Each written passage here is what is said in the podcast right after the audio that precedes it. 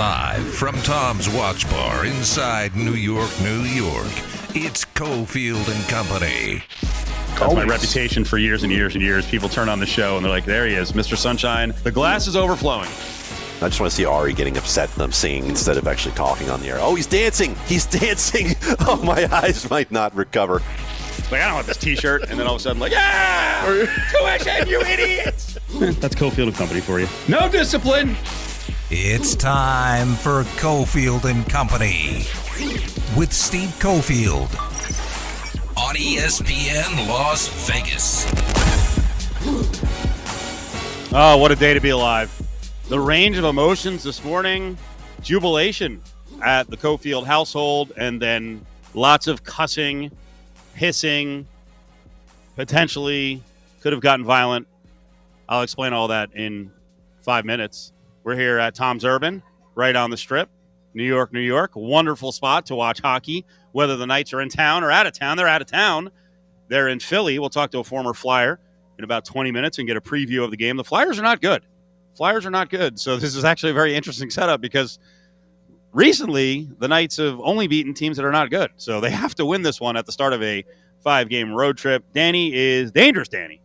Danny is on the scene here. We'll explain that later on. So many characters involved in Cofield and Company, led by Ari in the Finley Toyota Studios. The Candy Man is here with us as well. Candy, how you doing, buddy? I was waiting to see how far down the list of interesting characters I ranked. I, I didn't know if I was going to have to go behind Ari, which apparently I did. It goes minute by minute on the show and I, outside the show too. I mean, if I if I had a ranking of our interesting characters, it would change, like I said, minute by minute, hour by hour. All right, all right, let's do it. It's trending at 3, presented by Nova Home Loans. Call now at 877 700 Nova. So I'll say right out of the gates, boy, oh boy, Vegas has changed, hasn't it? Like we always love the NFL, going back five and ten years, but because of what happened today with all the quarterback movement and uh, quarterback decisions, we have a ton of NFL today. Like this week, Candy, you and I both like college basketball like a lot.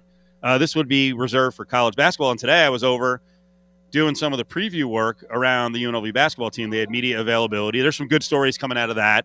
Uh, maybe something we can discuss later on. Uh, there was actually a uh, very thinly veiled reference to uh, BYU and the barriers and Sarah Kamard and all that from 15 years ago at the Mountain West Conference tournament. But right now, uh, today is about the West Coast tournament. The final is here.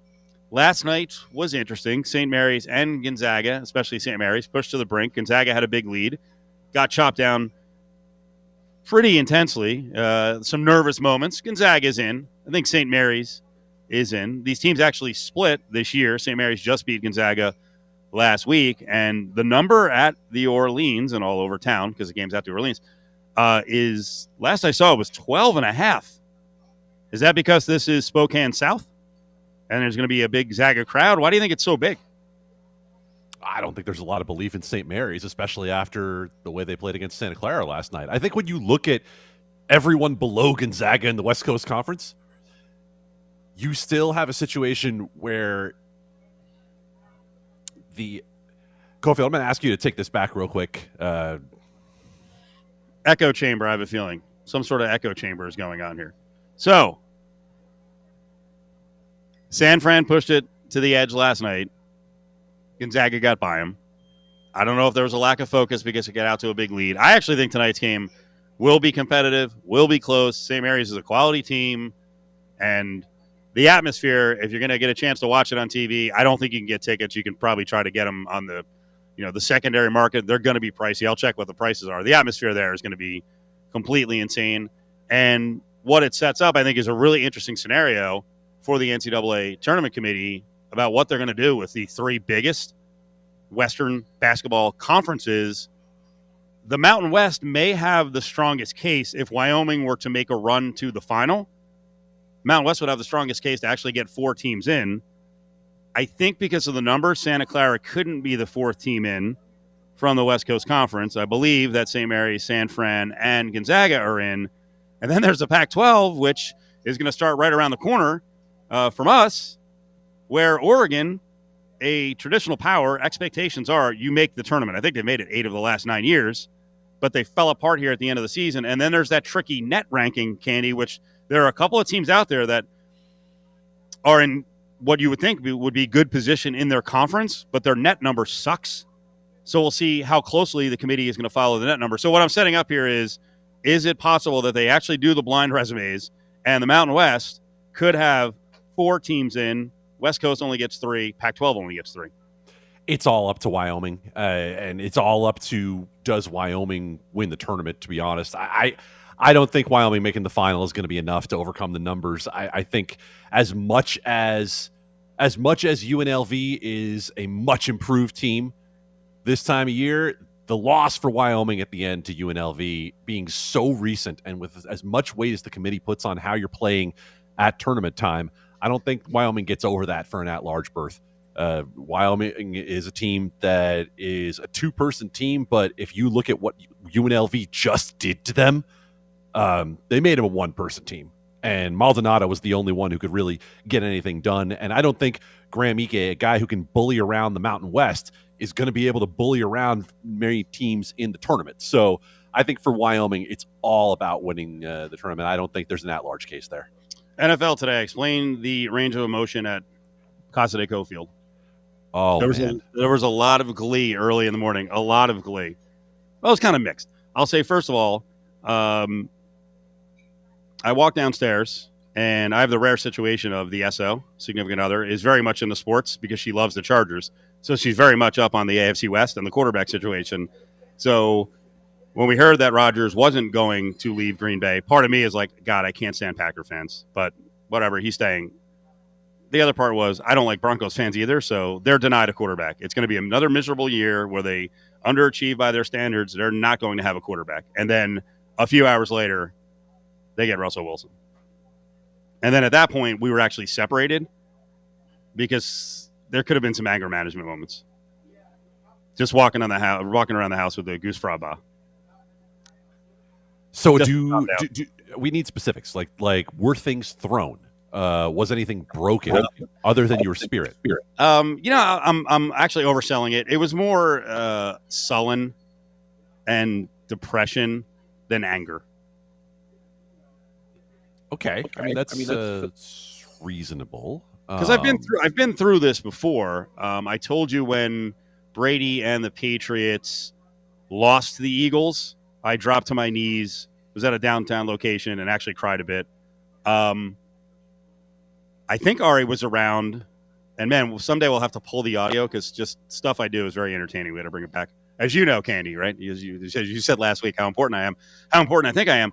Um, I I do uh, remember getting very emotional by myself when Brady finally announced he was leaving New England. So these things mean a lot to me. There's something wrong with me, but quarterbacking in the uh, National Football League means a lot to me. All right, quick timeout. We'll reset here. Come back to Tom's on a Tuesday. We're getting ready for the Golden Knights on the road against the Flyers. Join the conversation on Twitter at ESPN Las Vegas.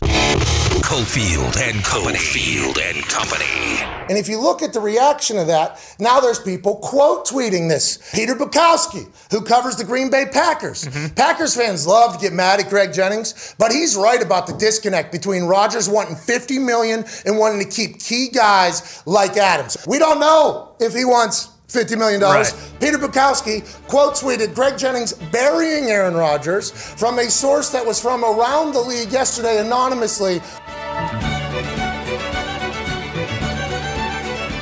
Uh, the NFL Films music is perfect. The trials and tribulations, crank it up, of the National Football League. It used to be a simple time back in 1983, right? I'll be back with you when this is done running, but this is Great. taking me right back to the 1986 Giants VHS Super Bowl recap video. This ran all the way through the Rose Bowl in Pasadena. It was fantastic. That music is awesome. And if you need me for the show, just make sure you stop playing the music. We'll check in in a couple minutes. Uh, here's you. what's happened today Aaron Rodgers has announced he is going back to the Packers what McAfee was talking about, his buddy there who does a radio show, former NFL player, was that there was a statement, an anonymous note that was sent out about what Rodgers wanted per season, and then everyone ran with that as fact. And McAfee was basically building this whole case that stuff gets thrown out there as an anonymous report, then it turns into fact, and then fans think that Aaron Rodgers is a selfish jerk for wanting $50 million a year. But if you go back to the beginning of it, do we even know that he wants 50 million a year? Because then he came out today, Candy, and said, I haven't signed anything yet. So all these reports about money are not true. Uh, Rap Sheet followed that up, one of the NFL insiders, and said it's $153 million guaranteed and $200 million overall. Rodgers is still denying that. I have a feeling that's probably close to true, but you get where I'm going here with NFL reporting right now. It's there's such a hunger, such a thirst for NFL news that if anything comes out, it goes from rumor to fact really quickly. I think you could kind of look at the rap sheet thing though and say the call came from inside the house. He works for the NFL. Like if the guy from the NFL is reporting that this is what the contract is, then it feels to me like Aaron Rodgers is just chinning up some Tom Brady retirement stuff from a couple exactly. of months ago, right? Yeah, like what Brady, we'll explain it was right. what happened Brady. Yeah. It was right.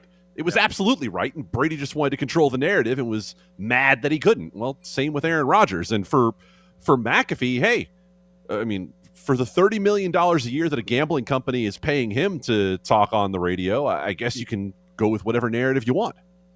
So, what a freaking day in Denver. They're looking at the quarterback they hoped was going to save the franchise being off the table. And then what? They don't have a quarterback, right? The options they have are not good. And then within hours, they make a blockbuster deal for Russell Wilson. Congrats to the Broncos. Another fan base I cannot stand, but they have something cool to root for now because they were proactive. They went on the attack.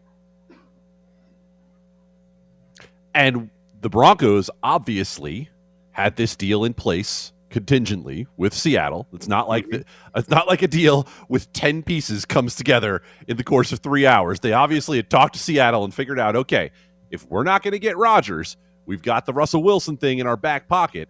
And you know what? The Broncos stole Russell Wilson from the Seattle Seahawks. Stole him. Uh, Don't tell me about includes, first first round picks. Yeah, go yeah. ahead. Tell them the whole let's package. Give, let's give the package out. Seattle gets Drew Lock, Noah Fant, Shelby Harris, two first round picks, two second round picks, a fifth. Denver gets Russell Wilson and a fourth. I always love the fourth and fifth, uh, fifth swap. If I can say it, the fourth and fifth swap. It's very important at the end of the deal. Well, it's like so you, so you think Seattle got completely hosed? How many Russell Wilsons are there in the NFL? Every team in the league is looking for Russell Wilson and Seattle gave him away, getting what? What? What certainty did Seattle get in this deal? Shelby Harris. Shelby Harris is a really good run stopping defensive lineman. Run stopping, which you know Pete Carroll's going to love. Uh, Drew Lock is Drew Lock, which should tell you a whole lot more about Seattle and what its plans are for this year because there's a 0% chance Seattle intends to contend in 2022 with Drew Lock. And Noah Fant is a meh tight end. You get two first round picks, great. Seattle is probably going to get a pick in the low 20s from Denver for the next two years, right? Assume that these two picks are in 2022 and 2023 for the Denver Broncos. If those are the picks, Russell Wilson's going to have them in contention both years. And I don't want to hear about twos and fives. You gave away Russell Wilson. You gave him away. And in terms of certainty that you got back, you got nothing. Nothing. You you traded two first round picks to the New York Jets for Jamal Adams. Jamal Adams, a safety. And then you acquired two first round picks and a bunch of filler for one of the best quarterbacks in the league, Cofield. Last year he was hurt. We know he was hurt. He was still number 17 by PFF grade on the whole season. The 3 years before that, 5th, 1st, 6th. And you look at the time when Aaron Rodgers just signed a contract for four more years in Green Bay to the age of 42. Russell Wilson's still in his early 30s. Stole him. Good job, Denver. One correction, if I'm correct, the Seahawks get the Broncos pick this year, which is the ninth selection in the first round. Okay, so it is the the, the pick in the essentially the 21-22 draft. So, so they right. do get a, a top ten pick this year. Only problem which with is that draft. it's not a great quarterback draft. I mean, it, it could be, but right now, by ratings and experts' thoughts, they don't believe there's a quarterback worthy of a top ten pick. Seth Galina breaks down quarterbacks as well as anybody for Pro Football Focus, and he was talking earlier this week about the fact that last year you had a draft where five quarterbacks went in the top 15. It could have been even higher than that. And now this year you have a situation where uh, he says every quarterback who is available this year looks to him like QB3. Essentially, like in any other year, any one of the quarterbacks that we're trying to hype up as a first round pick would be the third or fourth best quarterback on the board. But you know that some team is going to talk themselves into it. Maybe Seattle's that team. Maybe Seattle has a love for a Malik Willis or a Kenny Pickett and is going to go out there and use the ninth pick. And you know what? Great for them, but it's a huge overdraft if they. Four o'clock puck drop. Flyers hosting your Vegas Golden Knights. We're going to be watching the game at Tom's Urban, one of the best sports bars in Las Vegas, located right here at New York, New York Hotel and Casino. You can come on down, register with Tom's to win free VGK tickets to an upcoming home game. I think it's the uh, Panthers game that's on the docket on the 17th. Uh, you can try their Red Bull Party Starter, double dose of Urban Margarita, hibiscus bombed with a full can of Red Bull Red Edition. It's a good way to get the party started, and the game starts at 4 o'clock. So come on down. You can watch the game right here at Tom's Urban. Join the conversation on Twitter at Cofield and Co. Giroux to the right now, shot, score from the right side, Couturier, and it's a 3-2 Flyers lead. They work the perimeter quickly, and Sean Couturier, former first-round pick, makes it another Philadelphia lead and another power play goal against the Knights. Hanging at Tom's Watch Bar. It's Cofield and Company. Candy, was that an alternate galaxy? The Flyers beating the Golden Knights? Oh boy. That better not happen tonight. This is a team that needed a goal with five seconds left to beat the Ottawa Senators the other night, so nothing is taken for granted at the I didn't, moment. was, I, I didn't say it was a guarantee they were going to win tonight. I just said it better not happen tonight. I'm with the way the Flyers are playing and, and and the sense of urgency that is felt by uh, I think the team, but certainly with the fans who are freaking out, which is which is a whole different story that we'll get into. Chris Therien played for the Flyers, uh, was an analyst for a long time for the Flyers as well. It gives us a couple minutes here to get ready for the game. Uh, Seven o'clock East, four o'clock our time. How you doing, buddy? Doing good, guys. Happy to be on with. Um, I think I, yeah, I did. I did uh, year one in Vegas as a broadcaster for TV. Actually, I might have been two years there, uh, and I loved it. I loved the setup at the beginning, and uh, you guys have uh, a good uh, a good spot for hockey that people love, and uh, just wanted to say that before we started. Yeah, I will say we're incredibly spoiled, though. And I'm not speaking as a fan, but I think the fans here are incredibly spoiled with the success that VGK had from the get go. Like, people are freaking out right, right now. Like, how dare they not make the playoffs? What's going on here? Yeah, yeah, and rightly so, guys. You have a you have a heck of a good hockey team there. You know, a couple injuries, but uh, you know, in terms of who you are, I mean, Vegas is a team that's probably if the five or six teams in the league that you stacked up, they're they're one of the teams that I think is has a, a real chance at a Stanley Cup. You know, so I know they got a lot of teams in the West that are tough and stacked up against, but you know, as you said uh, when you're opening up here about the Flyers, like this is tonight. If you're a team like Vegas, you can't come in even to Philadelphia and, and lose to the Flyers. That's just not that would be unacceptable for by their standards at this time of the year. That being said, you know uh, there's a lot of parity in the league, and and if you're not ready to play at any given night, you can end up in a real in a real bad spot. Chris, I'm a I'm a Devils fan from from long ago. I remember some of the battles that uh, your franchise you had in the Lindros and LeClair years with uh, with the Devils, and it's just a consistent model of success for a number of years in terms of competing for the Flyers. So, where is the franchise right now, and why is the franchise where it is? Well, I think there's a lot of things. First of all, I think there's been a you know in terms of the actual players involved. You know, I think Claude Giroux's been just a great Philadelphia Flyer for numerous years, but the difference in the gap in ages between him and the next guys that came up after him, I think uh, you know get, got lost. So I think there's just there was no symmetry between the groups that came up. They had an aging group of guys that were you know involved Claude Giroux and Wayne Simmonds and Jake Voracek, and those guys may have moved on or they got traded, but.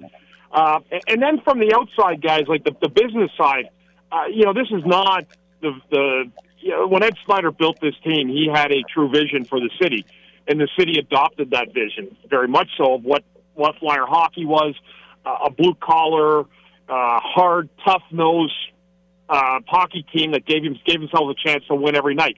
Maybe not by you know raw skill, but by you know desire and, and dedication to the sport. And, and so that reverberated through Philadelphia. And I think what's happened now is, you know, there's a game last week coupled with a bad hockey team, um, and then you throw in you know you throw in a mascot that had never been part of it before, and um, uh, you know, changing the history of, of the team.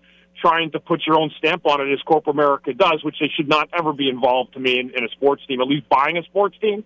Um, so I think when you couple that, uh, you, you know, you end up with about 6,000 fans at a game some nights in a building that was sold out in 2006, uh, uh, 7, in the worst year that they'd had. Uh, they were still sold out every single night. So uh, whether it's the pandemic, guys, financials for a lot of people, um, or hockey in general, uh, you know, it, it's it's certainly taken a a hard, hard. Um, um, I guess call it a slap if you want. Philadelphia hockey has for both the way the teams performed and for the way the business side has executed the image of this, you know, great once great franchise that was started by uh, you know founder Ed Snider. Very much like an Al Davis type of owner. You know, when you go out to you know now Vegas Raiders. I mean, there, there's a few guys in the history of sport uh, that had the kind of uh, impact that. Um, Ed Snider had on Philadelphia, much the same way that Al Davis did on Oakland and, and the Oakland, uh, the Raiders teams that have followed since. So, uh, you know, I think when you have that, you, you have a lot of ticked off Flyers fans in many ways uh, that don't like the breach of, of history, and um, and I think they're trying to find their way forward. But it's been a really, really rough couple of years for this team. And now we approach the trade deadline, and it seems like the Flyers are right in the center of everyone's focus because of Claude Giroux, maybe uh, Rasmus Ristolainen as well. Uh, what do you think is the right thing to do by Claude Giroux for the Flyers? Should they send him out and give him a chance to go to a contender and win a cup? Well, if if he wants, I mean, if he if he's going, if, if absolutely, if that's what he wants. But I mean, you can't go to the team and say, "I want to go to this team," and that's it like you have to have an open mind. I mean, if you want to be a champion, it's not happening here. It's not going to happen here in the next five years. It's just not. Um, so he needs. I mean, if if you know, for me, I played the cup.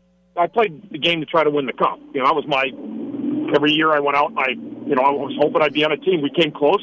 We ran into a goalie up there at the turnpike uh, named Brodeur, who was, you know, pretty pretty tough nut to crack for a Philadelphia Fire fan for years and a player, but you know, again, that that's the way it goes. But you know, I came in to, to, to try to win the Stanley Cup, and I and I would hope, uh, you know, looking at Claude's career, uh, that you know he has the same feelings about his career as well. That he hasn't won, and that to win that Stanley Cup, you're going to have to leave Philadelphia. But again, I don't I don't know that situation, guys. I've heard lots of rumors. I've heard three or four different teams involved, and I heard one team. So no one's really sure what now is going on, except probably Chuck Flet- Chuck Fletcher here. He's kept his cards pretty close to the vest, I would say, in terms of what you know his what he's going to do with Claude Giroux. But you know, at this point, I would say yes, he's going to be moved, but there's also a chance he may still be here if it doesn't work out in that capacity, and that would probably be a real shame for the organization and for the player. Rasmus Ristolainen, he's going to sign somewhere next year for probably six years. Um, someone's going to be, I guess, okay, happy to have him. Um, but I don't know if Philadelphia is a team that should be paying him, you know, six million a year for for six years. No, I I, I agree with you in that spot uh, for sure, especially where the state of the franchise is today. Being joined here yeah. by Chris Therien, uh, former Flyers defenseman, Flyers TV, uh, as well here on Cofield and Company. Uh, you know, Chris, I, I was reading up on your personal story a little bit before you came on, and I won't try to explain it for you, but I, I think it's kind of uh, inspiring for for a lot of people out there who have dealt with some uh, you know some personal demons. Tell us more about not only what you've been through, but what you've done to help others in that light as well.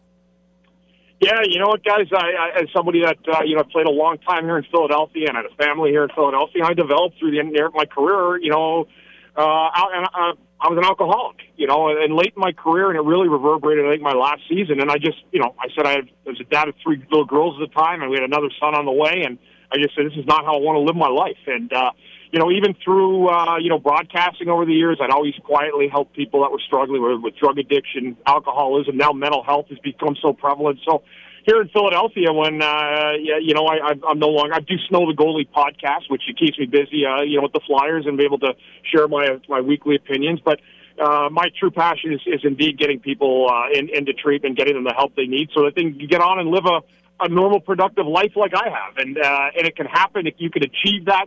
And so I say to anybody listening, even out in Vegas, which is of course you know one of the great party capitals in all the world, and I've never been cheated any time I've gone there, guys. I'll say that with a little smile on my face, but uh, my my my goal is uh, to uh, is is to help people because uh, you know I went through a lot uh, and, and myself getting clean from from alcohol and uh, and I want everybody else that, that has enough courage to admit that I need help um, to be able to come and say that and and, and allow the same uh, thing you know miracle to happen to them that it did to me.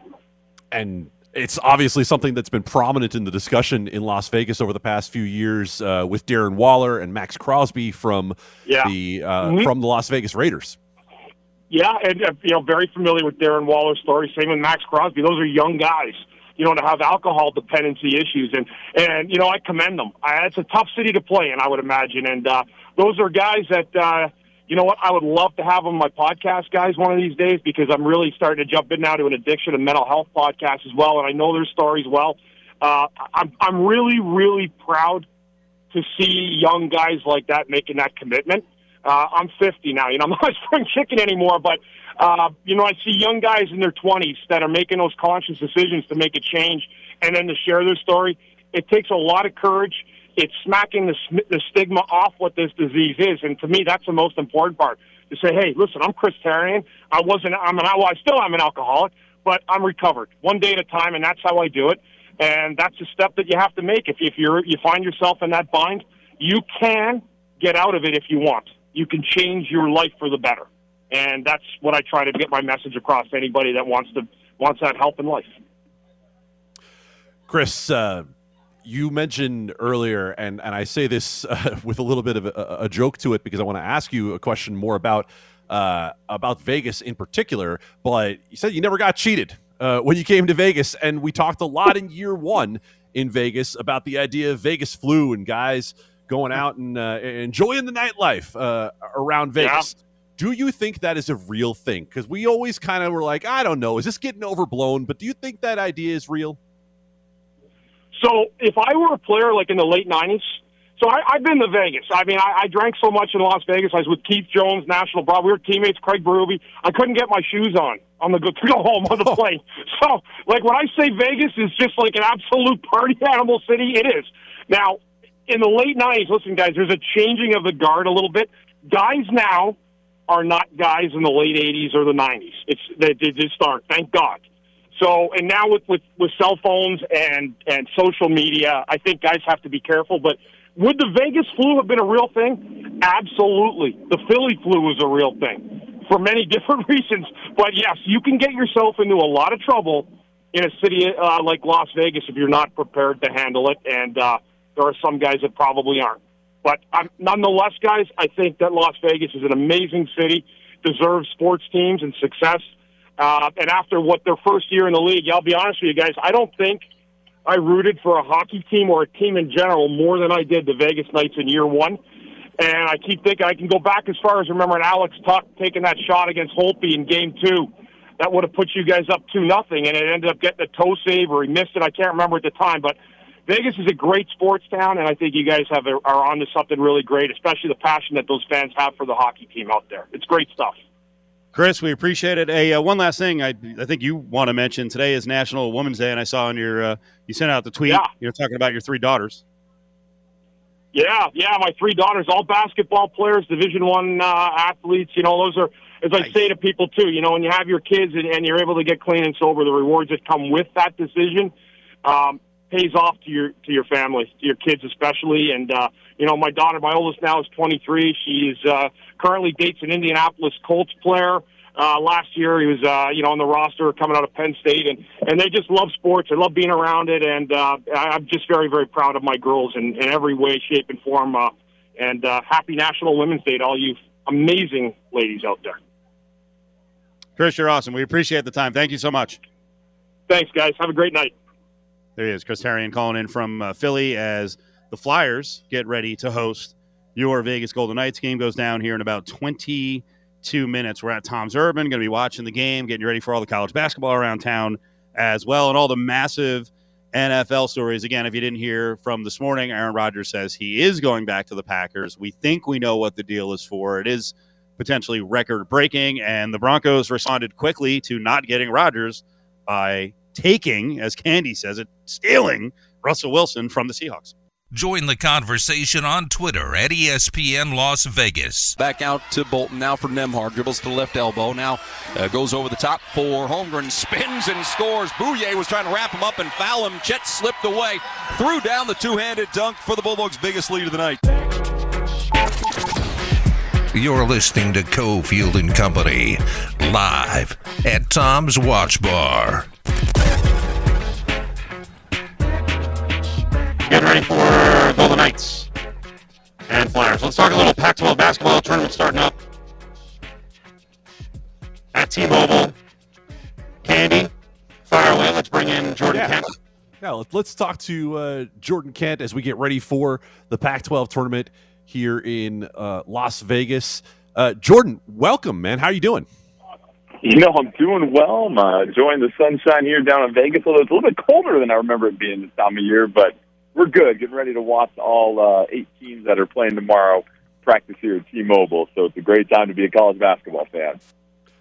Well, I'd be remiss if I didn't draw on a little bit of your past playing experience with all of the news here today. Uh, what did you think of uh, hearing about the Russell Wilson trade?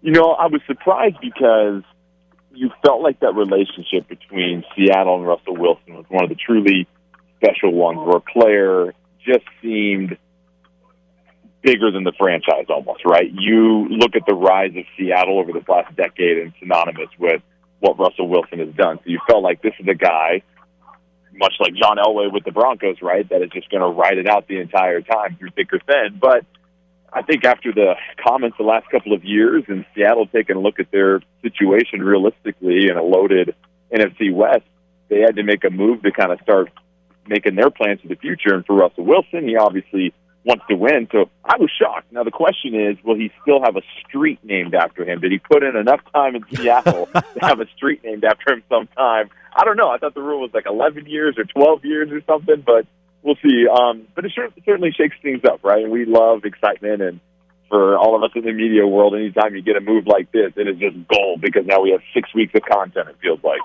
Uh, we absolutely do, and I might have jumped the gun a little bit, not telling people uh, you were on the Seahawks roster for a couple of years, former draft pick uh, from okay Seattle. So was there for just said time. playing experience, like, hey, Jordan, by the way. Uh, no, so let's uh, let's get to what you're uh, let's get to what you're here for this week, doing play by play with the Pac-12. We all know what uh, what it looks like at the very top with Arizona. They have been one of the cream of the crop programs all season long. What do you think of the prospects for USC, for UCLA, for Oregon to be able to make a run at this tournament championship as well? Well, I think you said it right to begin with. This is really Arizona's tournament to lose. Their best basketball is head and shoulders above everyone else in this conference for the most part. Sure, they've dropped games to UCLA and Colorado, but they're the most complete team here at this tournament. I think USC and UCLA have the next best chance, of course. And I think if you look at UCLA to give the edge to them, they're just playing better offensively than USC is right now. I think the consistency you've seen from Jaime Jaquez, as well as Johnny Juzang getting healthy again, I put the Bruins right there at number two.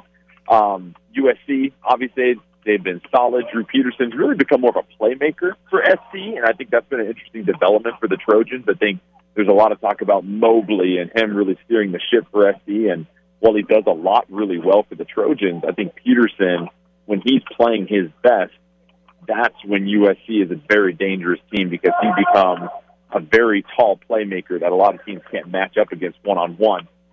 Outside of those top three teams, the two teams that I'm really excited to see if they can make a run and make an upset and have one of those exciting chances to possibly punch their ticket to the NCAA tournament, I'm looking at Colorado and Arizona State.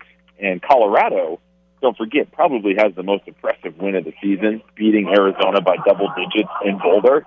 They've been playing very consistent. They've got some senior leadership on their team. But really, Arizona State, I think, is the most exciting underdog team here in Vegas right now. Looking at what they've done over the last eight games, they're allowing 13 points fewer per game. They've got five players that average over double figures, so they can hurt you in multiple ways. And this is a team that, when their offense is clicking, they've got one of the best defenses in the conference, and it's why they've won seven of their last eight and been one of the hottest teams coming into this tournament. With Hurley's team, how do you explain the start to the season at seven and fifteen? A lot of reasons go into it. Let's talk about this transfer portal to begin with. This is now the biggest challenge every coach is going to have to deal with year after year. You're going to have so many moving pieces on your roster for two reasons. Number one, guys are going to leave because they want to find greener pastures somewhere else. But number two, there's going to be some tantalizing talent out there each year that you want to try and bring into your team and incorporate because you see the production of these players. But once you get all these pieces together, how do they fit in your program? Who's going to understand their role? How long is that going to take to click? And in some places and in some situations, it clicks sooner, and others it takes a while. And that's what we saw with Arizona State. And don't forget, every team this year dealt with a huge interruption in play, it felt like, with COVID. Arizona State played one game in 24 days. And then on the back end of that, I think the thing that impacted so many of these teams and why I'm excited to see them finally play in a tournament with some time off, you don't have any time to practice and work on your stuff when you're squeezing in three games a week with travel. So you're really just playing game after game after game. It's not a lot of time to work on your stuff. So the turnaround for Arizona State came when they finally figured out their rhythm on offense and stopped forcing so many difficult one-on-one shots. They moved the ball a lot better. They were getting Jackson into places where he could really be effective. And once they did that, that just continued to fuel this defense because it's a lot easier to stop teams than taking the ball out of the net versus live ball turnovers or missed shots. Pac-12 tournament starting up tomorrow. We're uh, right around the corner from T-Mobile at Tom's Urban, getting ready to watch some hockey. Oregon and Oregon State going to kick things off in a, a uh, 2:30 start tomorrow. Jordan Kent is with us. One last thing, and I it's going to sound like I'm going in hard on Hurley and concentrating on Arizona State, but I, I got to mention this. I do I do think that I, I, hope that this has been a learning experience for Hurley in terms of managing players. I understand he has a style, and you don't have to kiss mm-hmm. Rear ends of players. But I just watched Jalen House up close for the second time. I'm around the UNLV program all the time, so I watched him down in New Mexico. And to lose Remy Martin and Jalen House, and that that that sort of stuff. Like I understand the transfer portal bringing guys in is tough, but that sort of stuff is devastating for a program. And I, listen, I'm not one to sit here and say lighten up, Bobby, but maybe maybe he does a little bit to make sure that guys aren't built the program. Well, I mean, every coach is going to do it their own way, right? The way that they're comfortable with and the way that has allowed them to win. It's funny you mentioned House. I called two of their New Mexico games this year, and speaking with Eddie House, we did one game with Eddie House, and yeah, yeah. at Arizona State, what you saw typically was, hey, here's what I'm looking for for my guards, and I want them to play this way, and that was a good fit for some players. And if you came in and didn't necessarily have the skill set to fit that particular way, or maybe you weren't given as much latitude or freedom as you would like, it was going to be tough for you. And I think that's why House decided to transfer. And you don't blame him for that, right? A player's got to go to where he feels like he has the best chance to be successful. Yeah. Conversely, you've seen situations too where when you get a chance to go to a system that a coach sticks to. Let's look at Washington this year and what Hopkins has done as far as letting guys play zone defense. That zone has really become a staple in this conference, and really expecting his guards to be able to be one-on-one shot makers. Well, the conference's leading scorer, Terrell Brown, comes from Arizona, where they basically kind of put him in a box and force him to stay in a corner. He comes to Washington and flourishes, and now leads the conference in steals and his zone defense of all things, and really just flourished as a mid-range jump shot maker, which has analytics cringing in their basements, right? and just kidding, not all analytics live in their basement, of course. But just goes to show you, it takes the right match between a particular coach in the system and a player. And you're going to have coaches that their coaching style is, I need to have my offense play to the strength of my individual players versus I have a proven system and I need to find players that fit that system. And we could go through the Rolodex of college coaches that have been successful in both things. And it's really now up to a player when they choose to go to a school to determine whether or not this is a system or if I'm a player that fits the system that's going to be successful for me.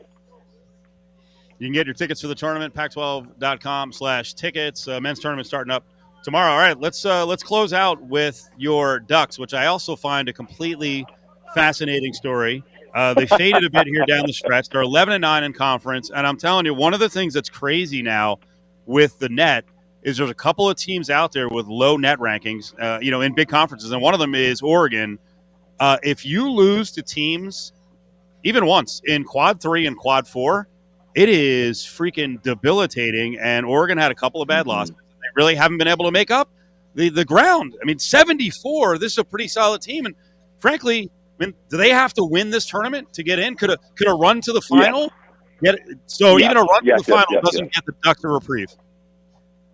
Yes, Oregon. I called their game that they lost a double digits at home to Cal, and that's when you said, "Uh oh," because they had just come off a wonderful stretch where they were ten and twelve, or ten and two in their last twelve games, had these back-to-back wins against top five teams and USC and UCLA on the road. Right, that's when everybody would put on notice about this Oregon team but then they lose to Cal at home by double digits, get smashed at Arizona State, and then this last Washington trip was the nail in the coffin for them. They lose by double digits to both the Huskies and the Cougars on the road, and now it was reported today Will Richardson, their leading scorer and go-to guy, didn't even travel with the team down to Vegas because of a non-COVID illness. So for me, they're in danger of possibly losing the first round game to Oregon State, who's lost 17 straight games, just based upon how feisty the Beavers have played lately. So for Oregon, what team's going to show up? This is a team that's played to the level of their competition all season long. They can go on national TV and be one possession away from upsetting Arizona,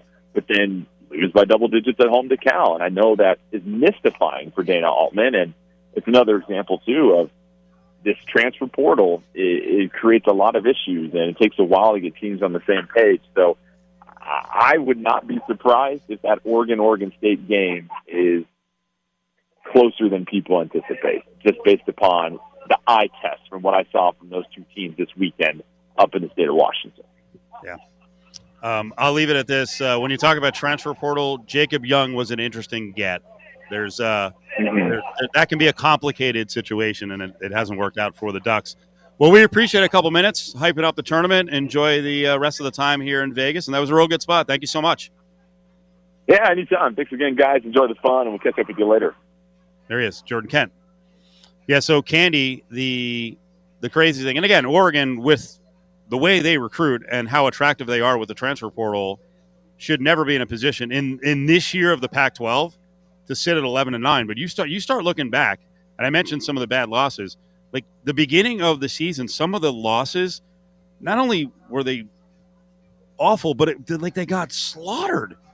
81-49 against byu st mary's got them by 12 houston got them by 29 and then obviously losing you know games against some of the bad teams in the pac 12 doesn't help either so they amazingly oregon has to make a run and win this freaking tournament to get a bid yeah, I mean, look, man, this this is not pretty, right? Like this is not pretty overall for a program that is not used to doing this. And I think the craziest part to me, Cofield, is that I'm used to watching Dana Altman's teams get better as the season goes on. I'm watching them in tournaments where I'm like, where was this during conference play, right? When you watched, uh, not that Aaron Brooks was any slouch, but when you think about even back to the Aaron Brooks team that took out UNLV, like that was a team that you watched get better as the season went along. So to see them slide the way they have at the end of the year has been the real surprising part for me. Cofield and Company will be back in minutes right here on ESPN Las Vegas.